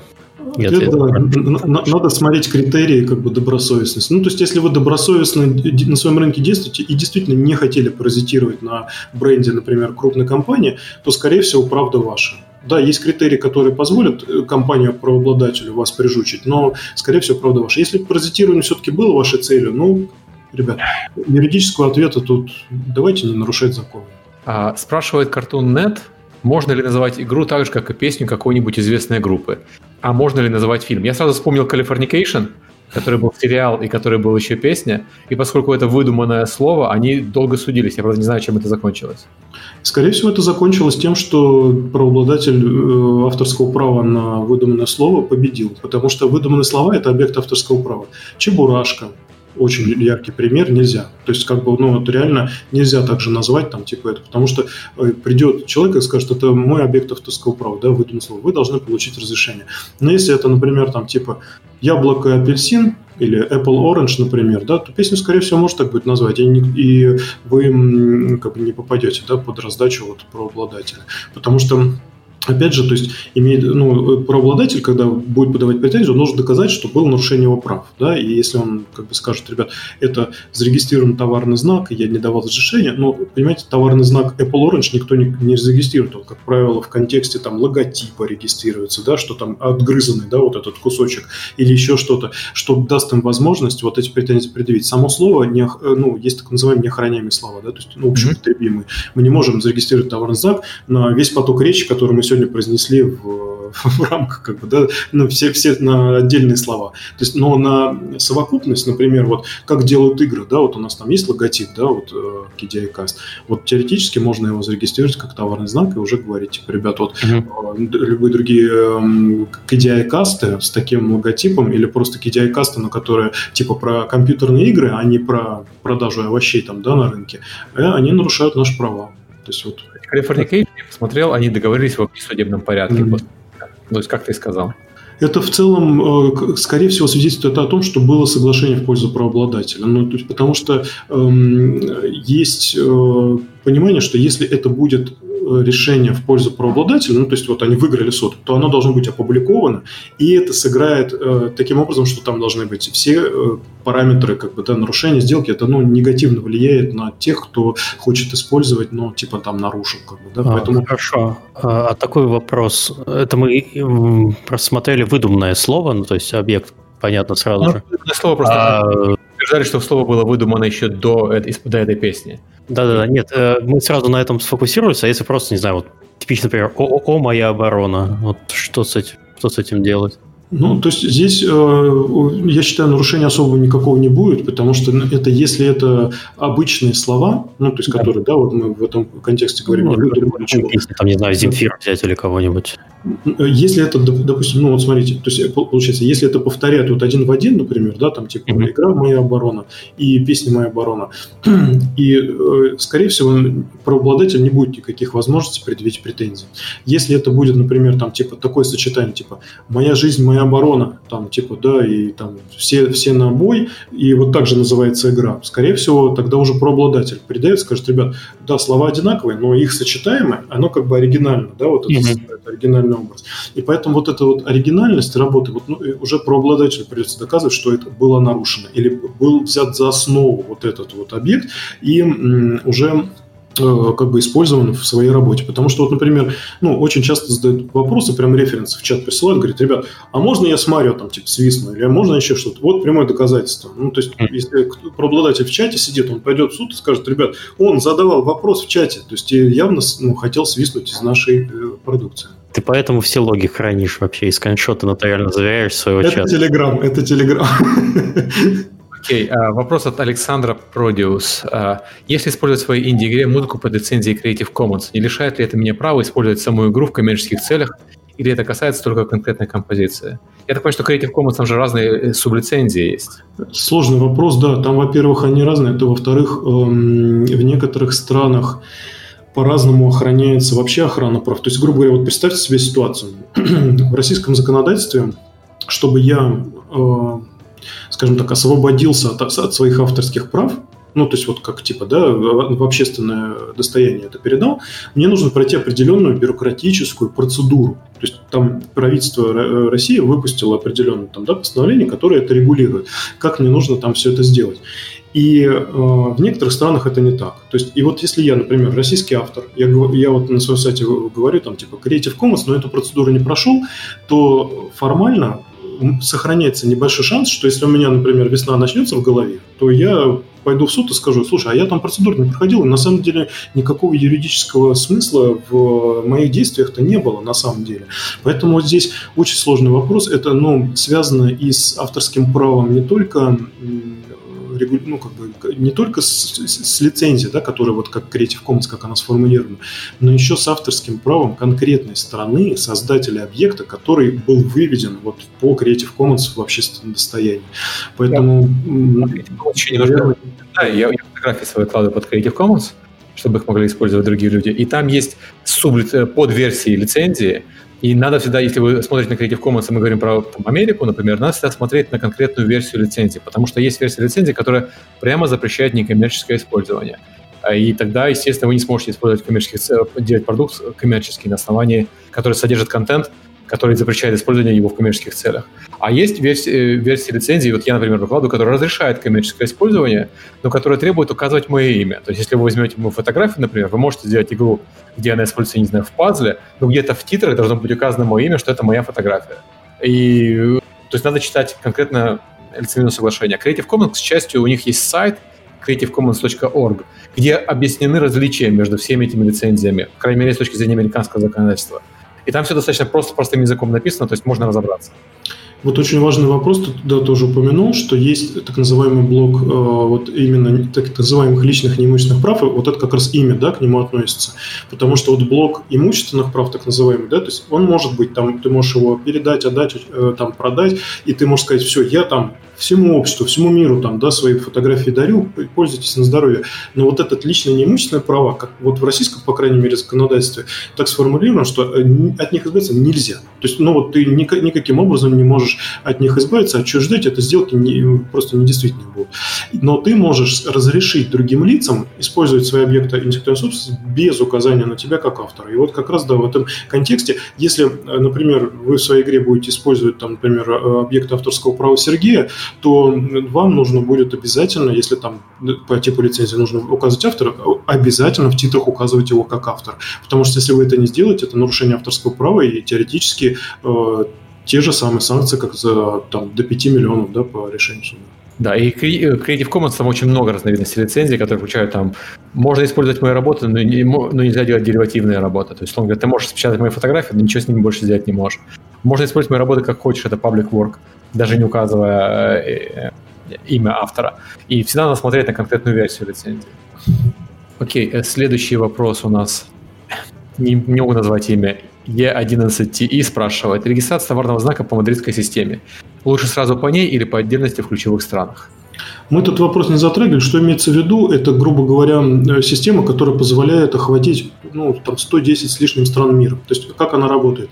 Вы в России, например, подаете заявку на регистрацию товарного знака, ее одобряют, например, ну, там, да, регистрируют ваше обозначение товарного знака, а потом вы по мадридской системе, так называемой, рас, говорите, я хочу на вот эти 110 стран сразу все распространить. И начинается процесс такой, рассылаются ведомства вот этих стран, вот это вот э, решение, да, которое было принято Роспатентом и сам товарный знак, и оттуда уже поступают ответы, то есть, типа, да, там, ну, по нашим формам позволительно это зарегистрировать.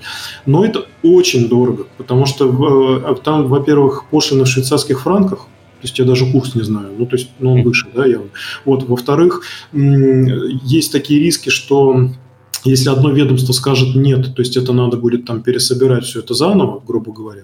Поэтому проще ориентироваться на крупные юрисдикции. Вот то, что мы чуть-чуть раньше Миша задал вопрос, да, как, как, куда идти.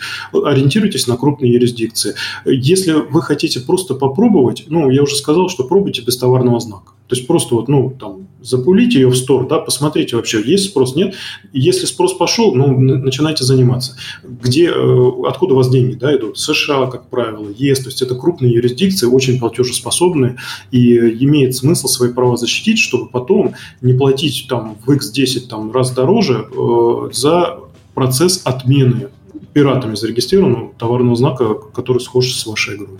А, Ургата спрашивает. Если в игре есть персонаж, похожий на персонажа из старого мультфильма, но в США право зарегистрировано на выпуск видеокассеты фильмов, есть ли смысл беспокоиться об этом? Непонятно, что имеется в виду под э, зарегистрировано право. Если это товарный знак, то он, видимо, э, нашел мультфильм, из которого, представь себе, есть какой-нибудь мультфильм, старый-старый, не знаю, Том и Джерри не подойдет, что-нибудь из американских мультиков. Ну, типа э, вот эти диснеевские 20-х годов, да, например? Да, да, да. да что-нибудь старое. Персонажи. На выстрел не подходил бы к Диснею. Про Компания, которая способна засудить ребенка за использование персонажа на могиле, да, ребенка лучше не трогать вообще. Да, есть, есть компания, это правда, вот Сергей говорит, они, которые очень нервно относятся к своим правам. Ну, просто очень нервно. Любые вот какие-то, да, попытки там, типа, ну, вот Nintendo, да, например, Nintendo, Disney, то есть да, вот если видите, лучше даже ну, постараться обходить стороной. Э, если это что-то такое, что было раньше использовано, есть срок охраны авторского права, есть срок охраны товарного знака. Да? То есть вот у меня просто ну, и как бы вопрос, э, типа, что имеется в виду под зарегистрировано. Если это было, например, товарным знаком, да, и этот срок охраны истек, не стали продлевать срок охраны товарного знака, все, пользуйтесь, это не охраняется, как товарный знак. Но если этот авто, объект авторского права, а скорее всего это объект авторского права, персонаж, да, то есть как он нарисован, uh-huh. руки, ноги и так далее, то авторское право действует ну, в современных условиях весь срок жизни автора плюс 70 лет с момента его смерти. Это, то есть, э, срок, увеличивающийся с каждой, с каждой итерацией просто изменения законодательства, потому что идет все от Диснея. То есть э, их права на персонажи закан... начинают подходить к концу, они лоббируют изменения в законодательстве об авторском праве, которые там чуть ли не до 120 лет после даты опубликования определенных объектов авторского права позволяет им их охранять. А другие страны говорят, ребят, а чем мы свои объекты интеллектуальной собственности будем американцам давать свободу использования? Мы тоже увеличим. И вот эта гонка, грубо говоря, сроков охраны, она, к сожалению, привела к тому, что ну, редкие объекты вы можете использовать, и которые уже в общественном достоянии находятся. Я говорю, что это, э, персонаж – это не, торговый, не товарный знак. Пример можно привести Шерлок Холмс. Да, Шерлок Холмс ранние работы попадают в э, Public Works, а поздние не попадают, потому что поздние работы еще на них распространяется авторское право. И вот пример был с фильмом про э, сестру Шерлока Холмса. Э, на Netflix вышел. Энола Холмс. Да, Энола Холмс. И э, наследие, наследники Шерлока Холмса, на самом деле юридическая компания, которая управляет э, правами на работы э, Артура Конан Дойла, утверждала, что там показана версия Шерлока Холмса, которая более мягкая, человечная, которая появилась в более поздних работах Артура Конан Дойла, и поэтому она защищена авторским правом как персонаж. Хотя прошло очень много лет. Ну, там же Кевилл такая душка вообще ходит, здоровая. Да, да и накачанный, да. Сам, самый добрейший Шерлок Холмс всех. Да, здесь вопрос вот, ну, юридического исследования, поэтому вот, э, скажем так, вот э, как вот вы видите объекты, да, чужой интеллектуальной собственности, по умолчанию думайте, то есть если это довольно старый персонаж, то есть когда умер автор, например, да, то есть это первое. Если автор, например, э, творил это в, соавторстве, то срок исчисляется с момента смерти последнего из соавторов, то есть это тоже, да, вопрос, там, типа Ильф Петров там, и так далее. Вот, поэтому вопрос очень э, неоднозначно решается. Если это давно было сделано, то есть нет такого термина давно да, в Гражданском кодексе. Есть сроки. Вот умер автор, 70 лет прошло. Если он творил во Вторую мировую войну, плюс 4 года. Ну, то есть и там вот таких вот критериев. То есть, если, например, кто-то эти права выкупил ну, э, и есть наследники, вы можете вот обратиться, ну, и вы поймете, что, да, еще охраняется. Вы можете к наследникам обратиться и сказать, слушайте, так и так вот, мы хотим вот память э, там вашего дедушки там, да, увековечить, и в титрах его указать, что он автор вот этого персонажа. И все. То есть, как правило, как правило, наследники идут и говорят, типа, ну, используйте. Но если они запретят это использование, значит, уже у вас будет галочка, что вы это использование ну, противоправно, да, будете делать. И э, если персонаж был в фильме, это с большой вероятностью права принадлежат кому-то из компаний, а не частным лицам, я бы был очень осторожен. Я недавно слушал подкаст Planet Money, где они пытались купить у Марвела одного из их древних персонажей. Назывался персонаж Дорман, и его суперсила была в том, что он мог превратиться в дверь. Собственно, все. Это самый, самый унылый супергерой, наверное, в истории. И Марвел отказались его продавать, и э, в, так, в такой ситуации копировать персонажа и делать своего персонажа, который может превращаться в дверь, наверное, рискованно, потому что одно дело наследники а, писателя книг, и другое дело наследники, а, ну, не наследники, а на самом деле кинокомпания, которая купила права с копом в свое время у оригинального создателя мультфильма. Да. Тем более, ну вот э, тут даже, смотрите, вот такой человеческий фактор, мы там можем этим, этому удивляться и говорить, типа, что за звери там, да, он уже никому не нужен, какая дверь там, да, дайте нам, ну, просто это использовать. А у э, компаний крупных э, объекты интеллектуальной собственности зачастую внесены в бухгалтерский баланс как э, их активы. И это значит, что выбытие этого актива, например, там по каким-то договорам, это снижает просто вот этот вот ну, активы да, этого общества. И в конечном итоге влияет на показываемую акционерам прибыль по, по итогам года. И логика там вообще неисповедима. То есть вам могут дать зеленый свет, там, юридический отдел, там еще что-то. А на уровне типа совета директоров скажут, слушай, сорян, у нас тут бонусы горят, мы, ну никак вам. В Планетмоне там привели хороший пример на этот счет. А, Грут. Грут — это дерево ходячее, которое может говорить «я Грут». Все. То есть, если бы мы поговорили про этого персонажа 15 лет назад, мы бы думали, какой унылый персонаж, да кому он нужен? А сейчас оказывается, что этот персонаж продает сувенирки на миллиарды долларов. Да, вот используем. Ну, таких кейсов, да, масса. То есть, когда, например, э, ну, вот покупают объект, да, интеллектуальный собственность. Вот, например, ну, с YouTube вот была же история, его уже за миллиард долларов купили, да, а сейчас он генерирует, кто-то посчитал, за три недели миллиард шестьсот на рекламе только. То есть, он Гуглу приносит там вообще приличный процент даже от выручки. Так что тут Поэтому э, многие компании не будут отдавать права на персонажа просто потому, что вдруг в будущем из их Дормана получится Грут. Вдруг что-нибудь, да. Да. И последний вопрос, э, спрашивает Анатолий Евсеев. Хочу сделать видеоролик, рекламирующий игру, который будет включать в себя видео из разных других игр. Можно ли это делать? Нет. Вопрос, ну, зачем? Давайте, давайте сразу спросим, а зачем? Ну, я не знаю, я хочу сделать Fallout, свой, свой клон Fallout и хочу показать, насколько он лучше других Fallout. Наверное, в таком случае лучше, чтобы делала третья сторона сравнительное видео на YouTube и говорила, смотрите, вот этот Fallout и Fallout Сергея Галенкина, насколько он лучше оригинального. Да?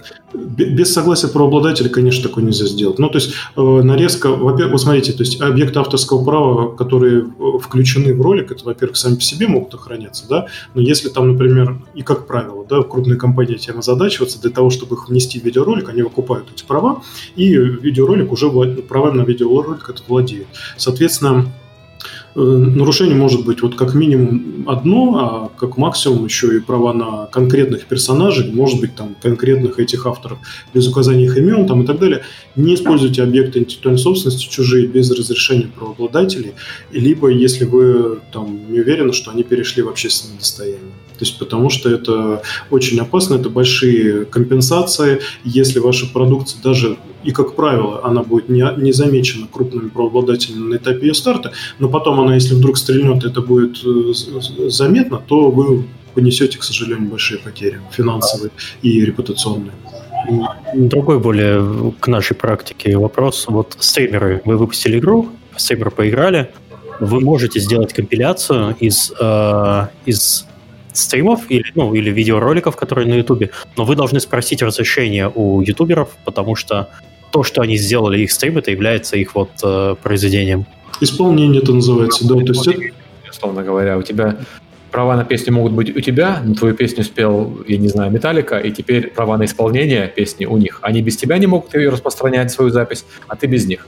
Да, так структурировано это право, что оно должно быть как бы использовано с соблюдением, ну, то есть оно независимо возникает, но его использование с соблюдением э, интеллектуальной собственности третьих лиц. То есть, условно говоря, человек должен запросить разрешение автора текста, автора музыки, там, я не знаю, некоторых особо запущенных случаях, когда вот крутая поп-композиция создается, там бывают тысячи просто тысячи правообладателей, потому что каждый звучок, который вошел с, ну, составом да, в эту песню, он охраняется отдельной компанией, которая там это придумала и там как-то скомпилировала.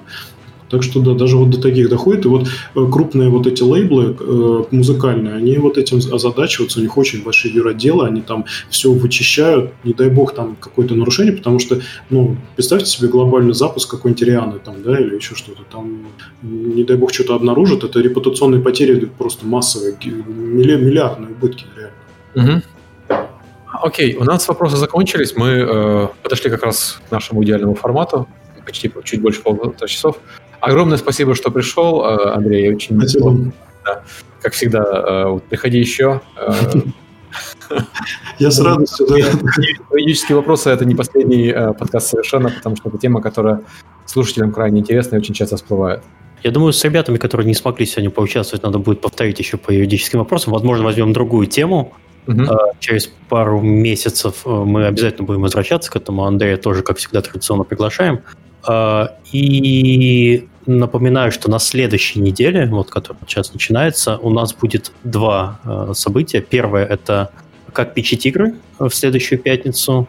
Если вы еще не подали заявку, то вы можете это сделать. Ссылку на, э, на форму подачи можно посмотреть в, э, в описании к предыдущим выпускам, или у нас в Телеграме, или у нас в Твиттере.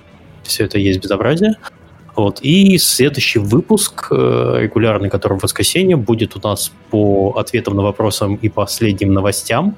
А традиционно будем мы с Сергеем, Алекс Нечепорчик, Лерика Малаева. И, надеюсь, Олег когда-нибудь к нам заглянет все-таки.